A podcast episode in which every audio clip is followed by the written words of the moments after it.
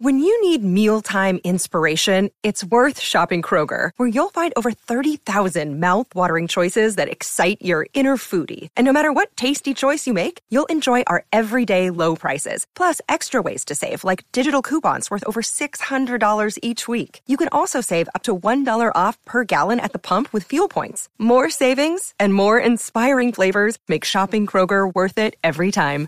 Kroger, fresh for everyone. Fuel restrictions apply. Are you letting compound interest work for you? If you aren't, I think you'll enjoy the content I'm going to share today. One of the best examples of compound interest can be visualized by a long term dividend snowball journey. If the concept of compound interest or a dividend snowball is new to you, let me give you a brief explanation. In the most basic terms, compound interest can be defined as earning interest on interest.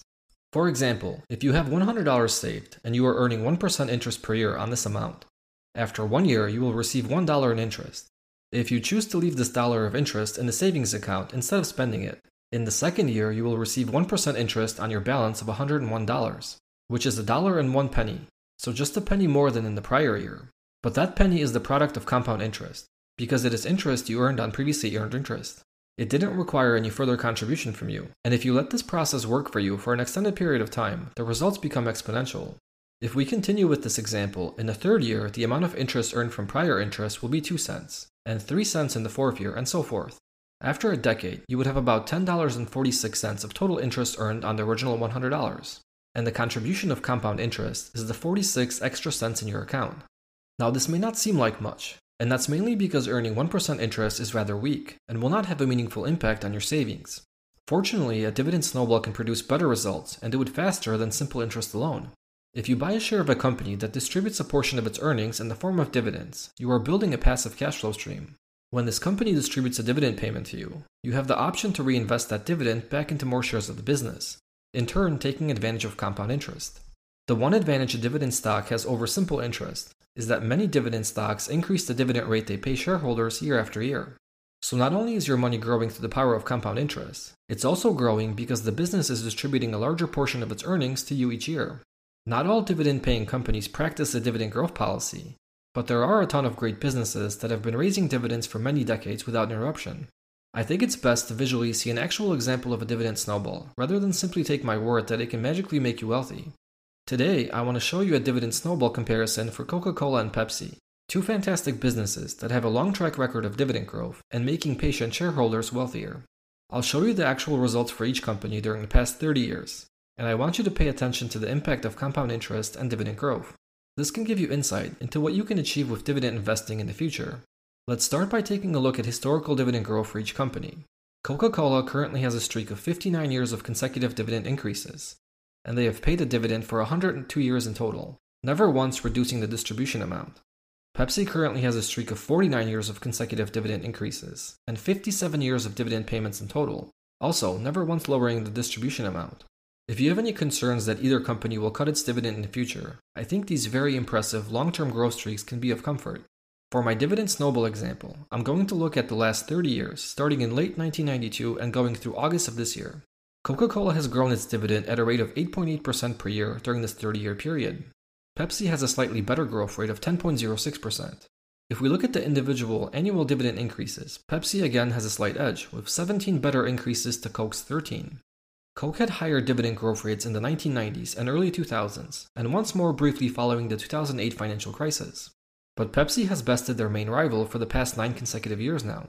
The overall trend for both companies is a slowing dividend growth rate. Dividend growth for Coke slowed from an average of 8.8% during the past 30 years to about 7.5% during the past 20 and 25 year periods, about 6.5% during the past 15 years, and further down to about 3.5% during the past 3 to 5 years. The dividend increase for 2022 should come in at 4.76%, which is an improvement over recent history, but not enough to rival Pepsi. Pepsi's dividend growth has also been slowing down. The average growth during the past 30 years was 10.06%. This rate fell to about 8% during the past 15 years, and further down to 7 and 6% more recently. The dividend increase for 2022 should come in at 6.53% over the prior year. This will also be a small improvement over 2021. The reason both dividend growth rates are slowing down is because these are mature companies with saturated markets. They can still continue to grow from price increases, optimization, and acquisition, but there isn't as much room for organic growth from expansion. I think both are excellent companies that will offer stable and growing passive income for decades to come. But I wouldn't expect either company to be a home run investment. That said, hitting home runs isn't the only goal of investing. What these two dividend kings can offer is stability and consistency during both good and bad times. From the dividend growth history alone, we can tell that Pepsi was likely the better investment. But let's take a look at the dividend snowball to see if that was in fact the case. The first dividend snowball example is for a one time lump sum investment of $10,000 into each company on September 1st, 1992. The market value of this investment into Coke would be worth about $61,500 today, and the market value of this investment into Pepsi would be worth about $91,500 today. These amounts do not include dividend payments or dividend reinvestment. Coke would have paid a total of about $23.7 thousand in dividends since 1992, and Pepsi would have paid a total of about $27,500 in dividends you could expect to receive about $1,738 per year in dividend payments from Coke and about $2,429 per year from Pepsi. This is purely the impact of dividend growth over a 30 year period, since we are not factoring dividend reinvestment or compound interest. Each company started out with a dividend yield of about 1.37 to 1.38% back in 1992. Today, each investment would pay you between 17 and 24% on the original amount invested. Not bad for just dividend growth. Let's see what impact compound interest would have played on this example. If we reinvested all 30 years worth of dividends along the way, the value of our Coke investment would be worth about $123.2 thousand, or a little more than double compared to not reinvesting dividends. The value of our Pepsi investment would be worth about $176.5 thousand, or about 93% more compared to not reinvesting dividends. So compound interest essentially doubled the value of our investment during this 30 year period. That sounds pretty powerful to me. With dividend reinvestment, Coke would have paid us a total of about $36,500 in dividends, or about $12,800 more than without reinvestment. Pepsi would have paid us about $42,600 in dividends, or about $15,100 more than without reinvestment. We could expect to receive about $3,456 in annual dividends from Coke, or 34.5% of our original investment, and about $4,689 in annual dividends from Pepsi, or 46.9% of our original investment. I know these aren't million dollar amounts, but let the actual results sink in for a second. Even in the example without dividend reinvestment, both companies would have returned our original investment back to us twice over, and we would still have $60 to $90,000 in market value today. I know it took 30 years to achieve these results, but all it took was one action on your part, and the rest happened passively while you went about living your life. This dividend stream is also highly likely to continue growing well into the future, and probably will continue into perpetuity, outliving long term investors which means it can be handed down to your children and their children to make their lives a little easier. Perhaps you don't have $10,000 today, or a large sum of money that you can invest for the next 30 years. Another way to measure a long term dividend snowball is with a consistent contribution stream.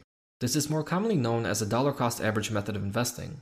Let's say you were able to invest $100 per month into Coke and Pepsi for 30 years. What type of results would this long term investment produce? Let's take a look at the results without dividend reinvestment first.